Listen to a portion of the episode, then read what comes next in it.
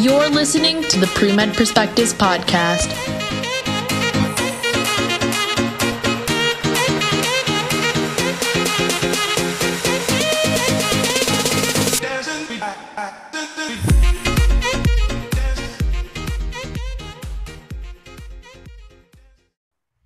Hello, everyone. Welcome back to the Pre-Med Perspectives. I'm Lasya, and today I'm joined by a really special guest. Today I'm joined by Lara Hakim, who's a M2 at MSU's College of Human Medicine, and she has a little bit of an untraditional story. She went through one application cycle, didn't find a lot of success within it, but she got a grasp over that disappointment, and she did very well in a master's program, and she had a wildly successful next application cycle, although she did submit her application a little bit late. So Lara is here today to share with us how she picked the master's program that she picked and how she was able to bounce back in that way. She's also going to tell us a little bit about her special niche within medicine and how she thinks getting away from that checklist mentality helped her have a very successful cycle. So Lara, thank you so much for joining me today. How are you?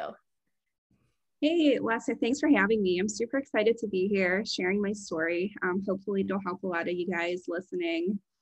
Yeah, thank you so much. I know it's really difficult sometimes to think back on times where things didn't go the way you want. So thank you for your vulnerability and time and mental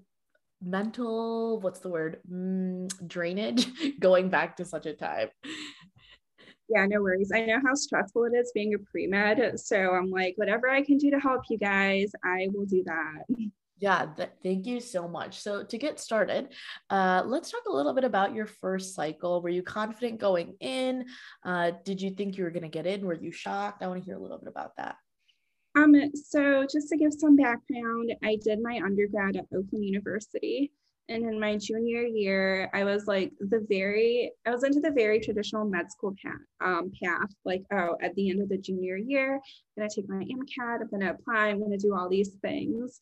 So I had really good grades, MCAT was fine, and I had a bit of activities. I applied to med school on time, like my application was in, I think in like June or something. And I thought everything was in place because I got a bunch of interviews. And then I got waitlisted at all those schools, and I never got an acceptance at the very end. So that was a big of a shocker because I got some interviews into like some of the schools that are like hard to interview at, such as like OUWB and, you know, a bunch of those schools. So yeah, it was a big shocker for me, not getting in at that point. Yeah, definitely. And I can imagine how tough it would be, especially when you were kind of led on by all of these interviews. But how are you able to bounce back from that? What do you think you were lacking in that application cycle? And how did you try to, you know, fill those gaps in for your next one? Yeah, so what I did is only one of the schools, which was OUWB, agreed to meet with me and tell me like what it was in my application that was a little lacking. And I didn't get much. Essentially, what I understood was that I'm a very standard prototypical applicant, you know, like checklists and things like that. I kind of felt like there's nothing special that I can put to the table. And they were very nice about it. Like they were super encouraging, and they're like, you should apply again and all those things. But they did show me the facts, and I was like, okay, well, I got a couple of things here to work on. That did set me back because I feel like as a pre-med, you're always like, all right, I'll finish undergrad, get into med school, graduate early, and blah, blah, blah. And like, I was always so consumed thinking about this deadline. Like, okay, I have like 5 years and that's what I'm going to do, when really a deadline isn't what worked for me. It can work for some people, but I started to realize that. And I was like, well, I'm not giving up on my dream. I mean, like, this is what I want to do. So I'm going to do whatever's necessary. So I kind of went from seeing not getting into med school as a failure, because I really thought that at first, until an opportunity to grow and just having that positive mindset. And I applied to a master's program, and then, you know, I had a lot of improvements there in my application. Definitely. And I think you mentioned the fact that it's so nice that OUWB sat down with you. I know many people spend hundreds of dollars applying to med school and they don't hear a single thing. So nice of them to give you that information. But it always strikes me when people are like, yeah, I did what I had to do. I did what I thought I had to do, which is still so much. And I don't think we give ourselves enough credit. Like, it takes so much to even apply to medical school. You got to get through the 4 years. Like, a lot of people can't even get through the classes. You got to sit through the MCAT. You got to do all these things. So for anyone listening, like, it is such a big deal even to get to the point of applying. And the second thing is, I think the difference between applying to, like, from high school to college to med school is that most of the people applying from high school to college are like 17, right? Like, everyone's kind of the same age. Everyone had their K through 12 for the most part. So all kind of had the same amount of years to do X amount of things. But when it comes to med school, like, you have 50-year-olds applying to med school, and you see someone like we were, 21 probably applying to med school versus someone who has literally 20 more years of experience. Like, you have a lot that you need to catch up with. And I think that can sometimes be daunting, but why did you decide to do a master's program? Why didn't you decide to, just maybe do some extracurriculars or travel or anything like that? So I decided to do the master's program because I was kind of like, all right, I'm going to make this right. And by making this right, there's many things I'm going to do. I'm going to maintain showing them that I'm smart, going to go through a master's program. I'm going to do really well. I need to show them that I can still do that high level, critical thinking, whatever classes, even though my grades were good, but I'm like, I need to show them that again and remind them, and that I can even do it at a higher level. Yeah, explain to everyone what you mean by master's. And I know you're saying you had a pretty special master's program, so maybe we should talk about that first. Yeah, so the master's program I did at Wayne State wasn't like just your typical master's program. It was part of the medical school. So it's basic medical science master's. Essentially all the classes that we take are also taught by the med school professors. A lot of those physicians teach us as well. A lot of the slides are the same. Obviously they go more in depth, but it's a very rigorous program. So being able to complete that was like a really big deal. Not to say that, your typical master's programs aren't, but this was very tailored towards med school. The classes they had us take was very like, all right, you're going to take your physiology, you're going to take your pharmacology, and all these different hard things. So yeah, it's just very tailored to med school. And I went that path so that I can really prove myself and be like, hey, yeah, anyone can get really good undergrad grades, but I'm getting really good almost med school level grades. So yeah, I mean, I think it goes to say that you just didn't want to sit still during your gap year, and you wanted to make sure you kept your mental toolbox in good check, right? Absolutely. And I also didn't want to forget a lot of things. And the other biggest thing for me was, all right, say I do get into med school, when I apply to residency, I'm going to have an extra degree to put on my resume. So it's like a win-win. There's no, you can't lose in that situation. But what else did you kind of do during your gap year other than the master's program, which in itself is very rigorous? Hi everyone, this is Lasya, and I hope you're enjoying the episode thus far. I'm chiming in to bring you our MCAT moment sponsored by Pillar Prep Test Prep, home of the Empowered MCAT Test Retaker. This week's tip is to focus on using Anki for MCAT memorization. If you've never heard of Anki, it's a spaced repetition flashcard program that can be used for free to memorize a lot of different facts and is used by many MCAT test takers. Anki may or may not be the right tool for you, but make sure you do a little bit of research on it, watch a few YouTube videos on it, and give it a whirl, because it could be really helpful. Using free tools like this in conjunction to being enrolled in Pillar Prep's courses can help you succeed on the MCAT. To know more about how your retake can be improved, visit www.pillartestprep.com/the-retaker-course to learn more helpful tips about the MCAT, and use code PREMEDPERSPECTIVE for 20% off your course. I hope you enjoy the rest of this episode. Yeah. So I did a bunch of traveling, but I also did, I was a medical assistant. So during my senior year of undergrad, I started working as an MA, but I applied to med school in my junior year at the end of it. So I couldn't really talk about the whole MA stuff. And then during the 2 years of my master's program, I was still an MA, and that taught me so much. Like, the experience itself is probably one of the biggest things that set me apart from other people. Just that having that interaction with patients on a medical level.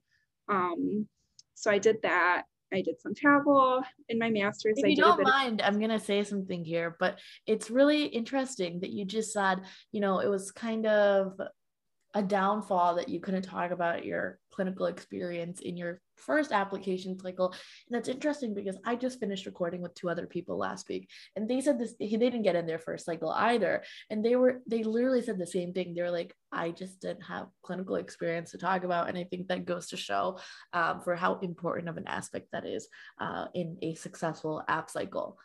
Oh yeah, it's very, like, if there's one piece of advice I can tell anyone, it would be like, even if you have to extend a year when you're applying to med school, make sure you have that clinical experience.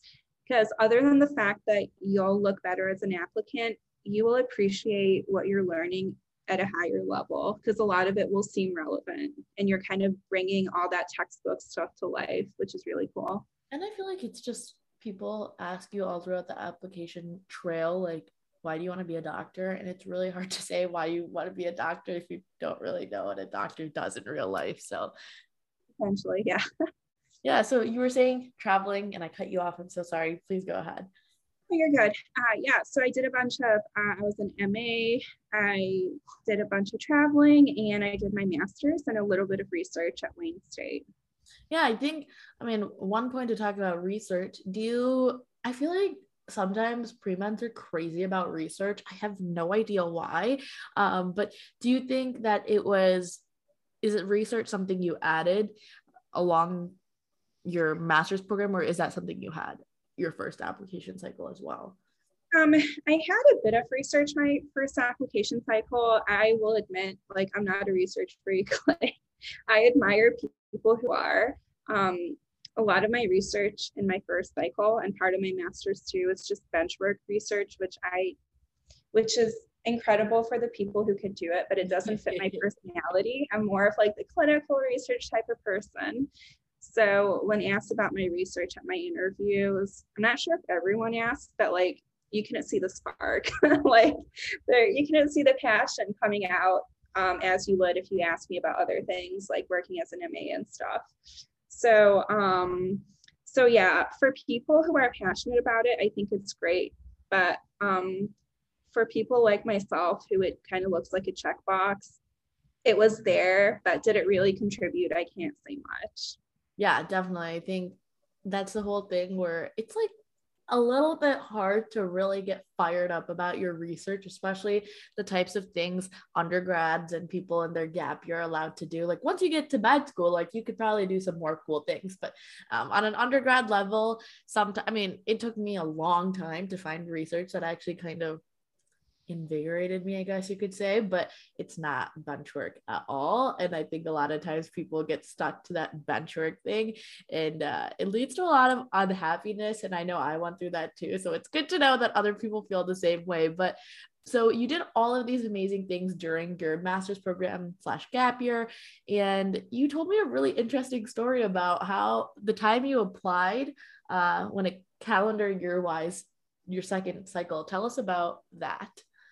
Yeah, so during my master's program, I was getting really good grades and stuff, but I was kind of like, am I ready to apply? And I did a bunch of travel, mostly for mental health purposes, because I just needed to get out of that, you know, pre-med atmosphere.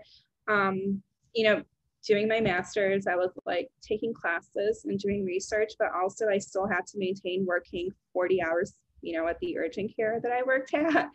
So it was super stressful. So I tried, you know, to travel as much as I could. And at some point it was August, and I was like, all right, what's next? I'm gonna graduate from my master's. Is it time? Is it not time? And I didn't think I was ready, but my advisor did. And shout out to Carmen Gamlin. She is the reason I'm here. I absolutely love her.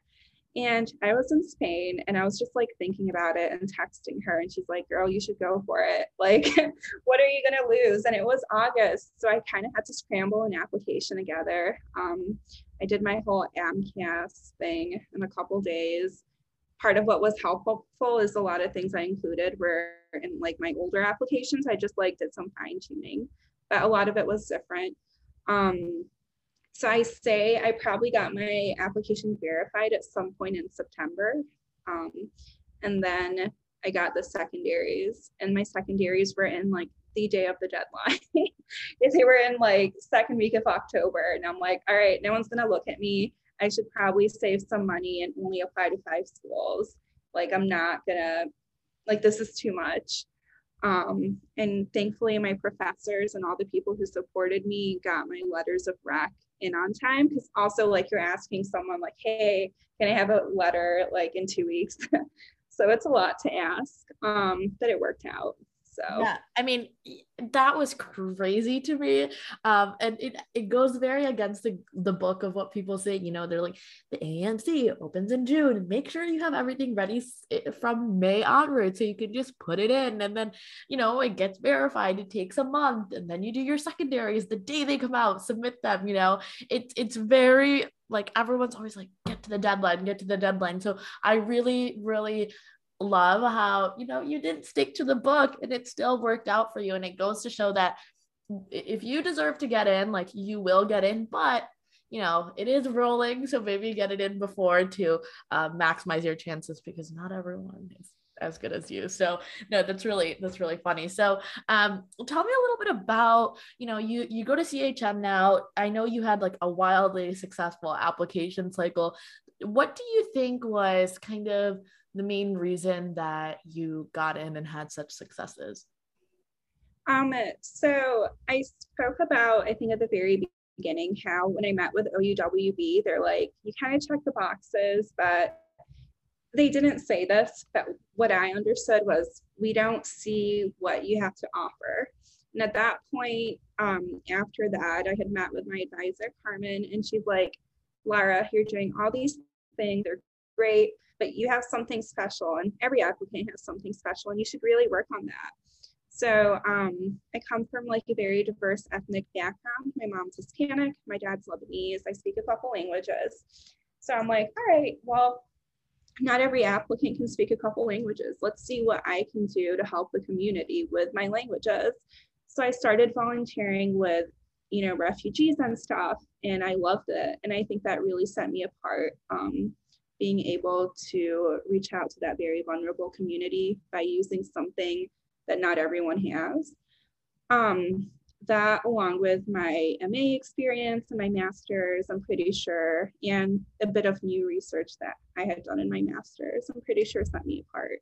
Yeah, and you said that you had some great professors that, you know, had no problem writing you letters within a week or two. So I'm sure you had really, really good things said about you from them as well that kind of boosted you in the eyes of the adcoms. But I love what you have to say, you know. I mean, I don't know if you guys are on TikTok, but like I see those memes that are like, med schools like require you to have cured cancer to get in. Like, it's really not that deep. And I think a lot of people don't realize that there's so many things about us that are so special. And until we have someone kind of from the outside tell us, we think they're just so bland and not that special. So I'm so happy that you were able to look within and find something so special to help, you know, such a vulnerable community. Absolutely. Yeah. And a lot of my classmates, even like the first time I applied, my mindset was like, I think there's 15 activities you can talk about. I'm like, I must have 15. That like, sometimes you have 15, but they're like, excuse my French, but they're like half-assed 15 experiences versus like 8 really, really good ones. So I feel like quality comes into play and really showing what you have to offer, what sets you apart. Because everyone in my class, like, we're so different, but we're also super similar. It's kind of weird to think of, but like we all have something different to put on the table, which is cool. dude, like, I literally think the same thing about, I mean, I talk to people in all these different med schools, and it's so interesting because, like, I always use a beads on a string analogy. Like, think about like a bead necklace where every bead is a different color, but the string that holds it is all the same. Like, that's like how people in med school are. Like, the thing that's inside them is like pretty much the same, but on the outside, everyone brings something different, but it all kind of ties together in a way.